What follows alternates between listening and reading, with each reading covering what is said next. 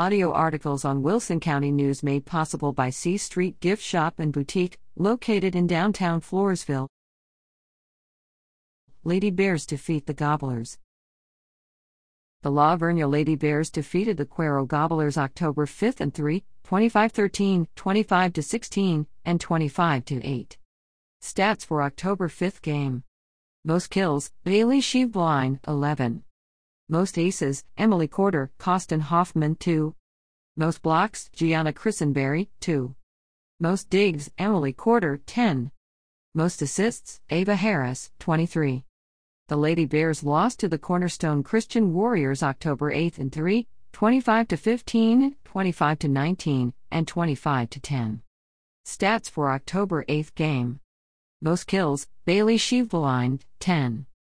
Most blocks, Kinsley Gates, Costin Hoffman 2. Most digs, Ava Harris 12. Most assists, Ava Harris 24.